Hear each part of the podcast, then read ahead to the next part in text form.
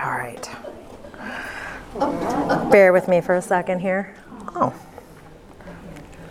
Oops. Sorry, I have to turn my thing on here. Morning. How are you guys doing today? Can everybody? Is this thing on? Can you guys hear me? Okay. All right. Good. I'm gonna adjust you. There we go. All right. How you guys doing? Good. Good. So this morning, I'm going to talk for a few minutes here about joy, and um, hopefully, I just don't mess it all up. I'll have to warn you all. I'm highly caffeinated, so I'm probably going to talk like the micro machine guy that used to do the little commercials. But um, and I can't see, so all right, there we go. So we're going to just talk about joy. Um, and how joy is a choice. Um, I think a lot of people are under the thing that joy is just something you either just have or you don't, or you're entitled to it, or maybe you're not. But I believe that joy is an absolute choice. And one thing, uh, which we've, as we've gone into our study of Philippians, I think um, we've realized the difference between is, you know, the difference between happiness and joy. That there is an actual difference between the two, and happiness tends to be, I think, more tied to emotion, and it's generally um, tied to circumstance. Whereas joy is something that you have, and quite often it shows up in the worst of circumstances, is when you realize you do have joy or that you realize that you don't. And going into our study, I think that um, it's very clear that um, Paul's not sitting around in prison just sitting there being all happy. You know, he's not happy, I'm pretty sure, but he is full of joy. And so, as we go into this, we're just going to be talking about the difference of joy um, and happiness.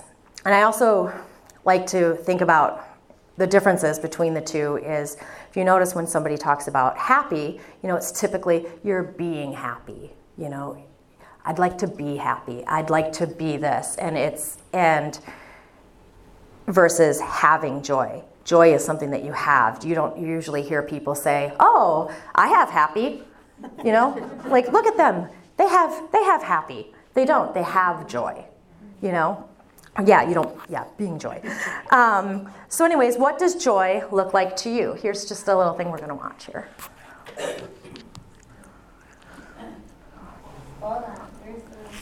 Yeah, we want sound for this one. It's good. It's good with sound.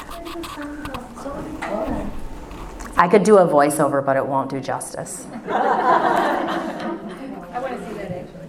Oh, I can do it later. Oh, you turned it down again. Okay, hold on, sorry, technological difficulty, we're gonna go back. Okay, we don't wanna miss it. All right, ready? Okay, hold on, we're gonna. Oh. And we worked on this this morning, ladies. Okay, let's try now.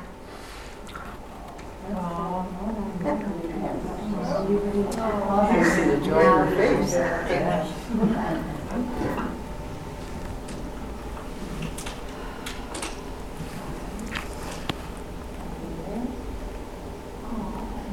All right, you wanna We'll continue just and I'll see if I can reenact get it. it to work.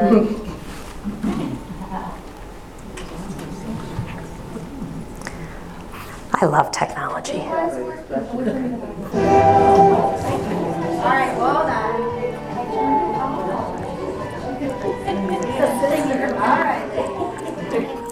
Oh, here we go. Oh, here we go.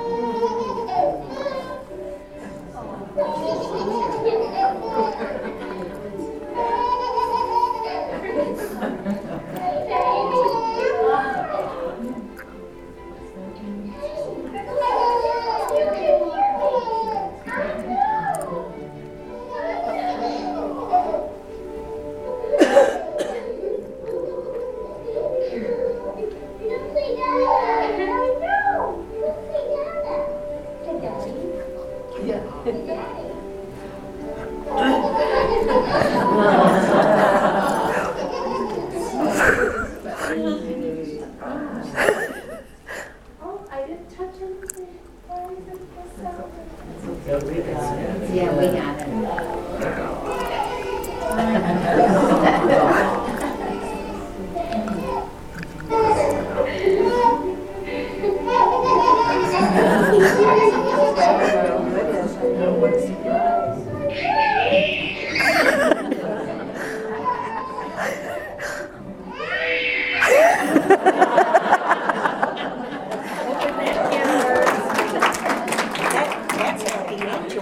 it. I love it. I, well, I love that video because it shows joy in a few different ways. Like the the big sister, you know, she's she's just she's full of joy because she's entertaining and and and making her little sister laugh. You know, the baby is filled with joy because it's just a whole new experience that she's never ever had. And then the mom, if you look at the mom, her experience of joy is just totally different, realizing that her daughter's life is going to be completely different, and um, and what that means to uh, the baby's life. You know, all the things that she'll be able to experience differently than she never was, you know, up to that point.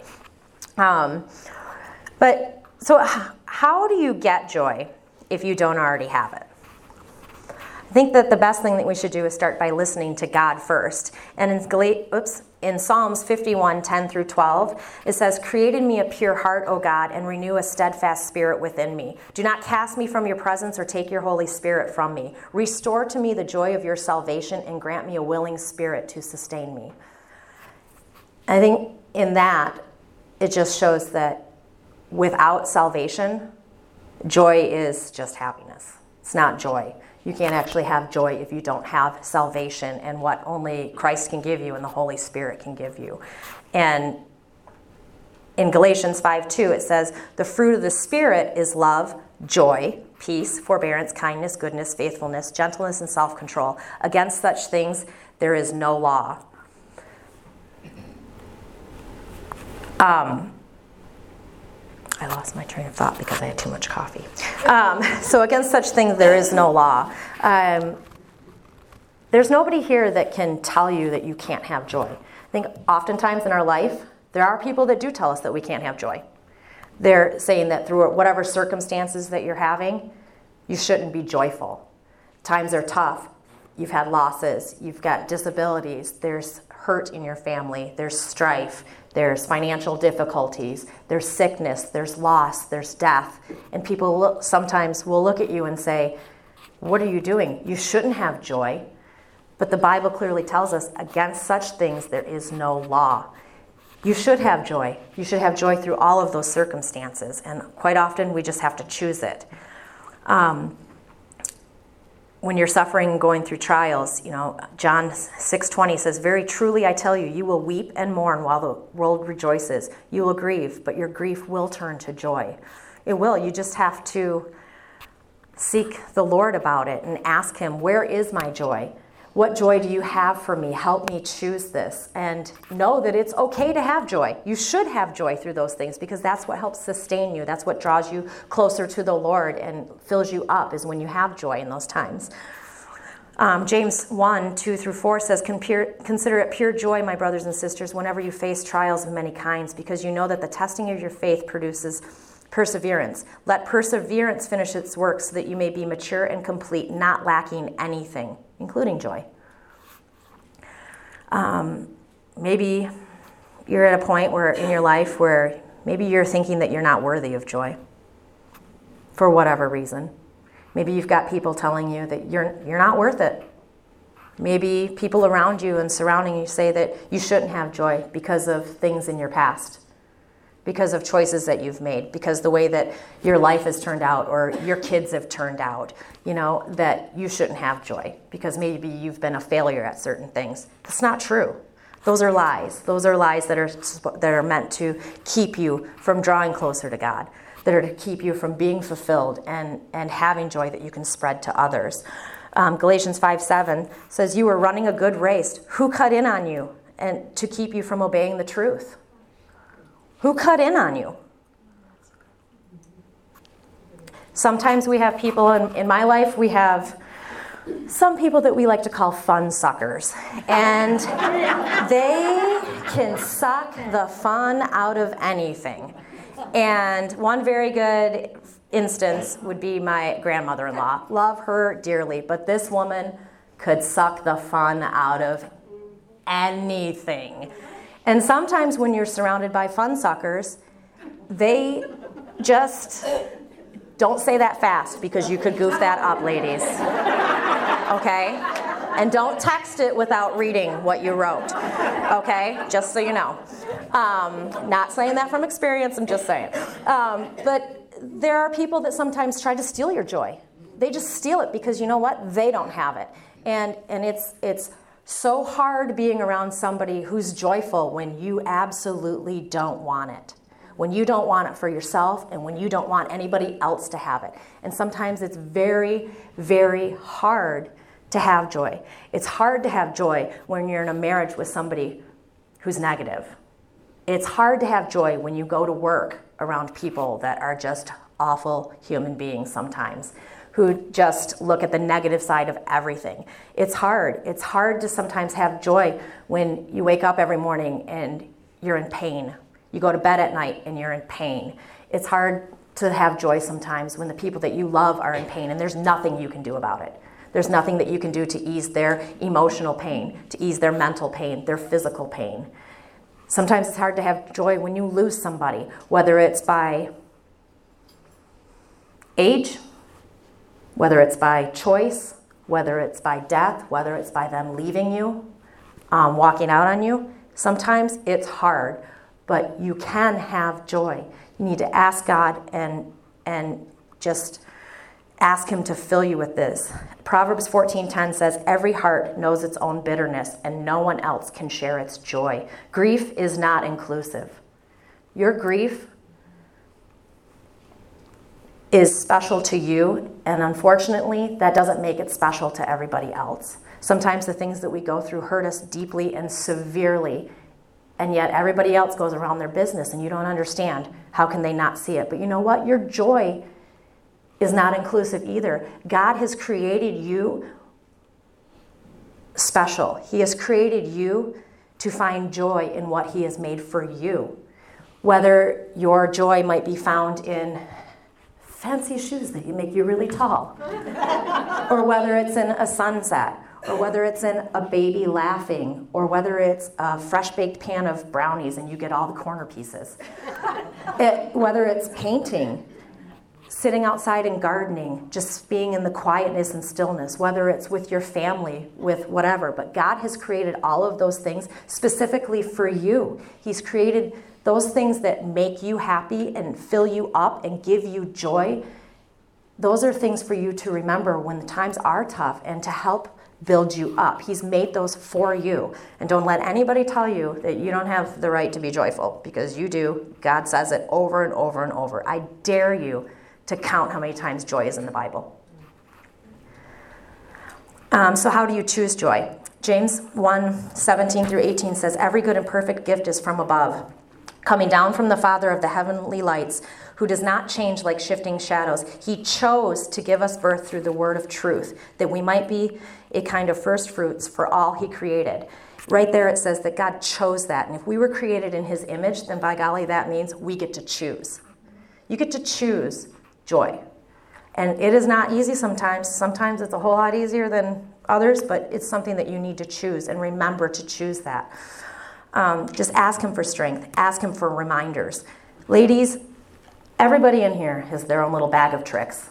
You have your little bag of tricks that you keep to get you through life, to get you through a day, whether when your kids were little or your kids were big, whatever it is.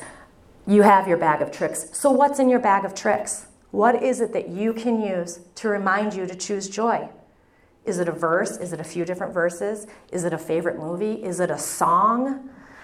Is it a twirly dress? When you move just right, it slaps your leg and you're like, hey, look at me, I could be in a musical. What is it?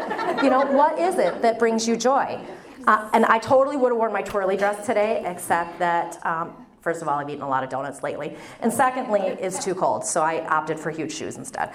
Um, but those are things that bring joy, you know? So just use your bag of tricks and don't Forget that you have a bag of tricks. God gives you those things, He gives those to you to equip you for life.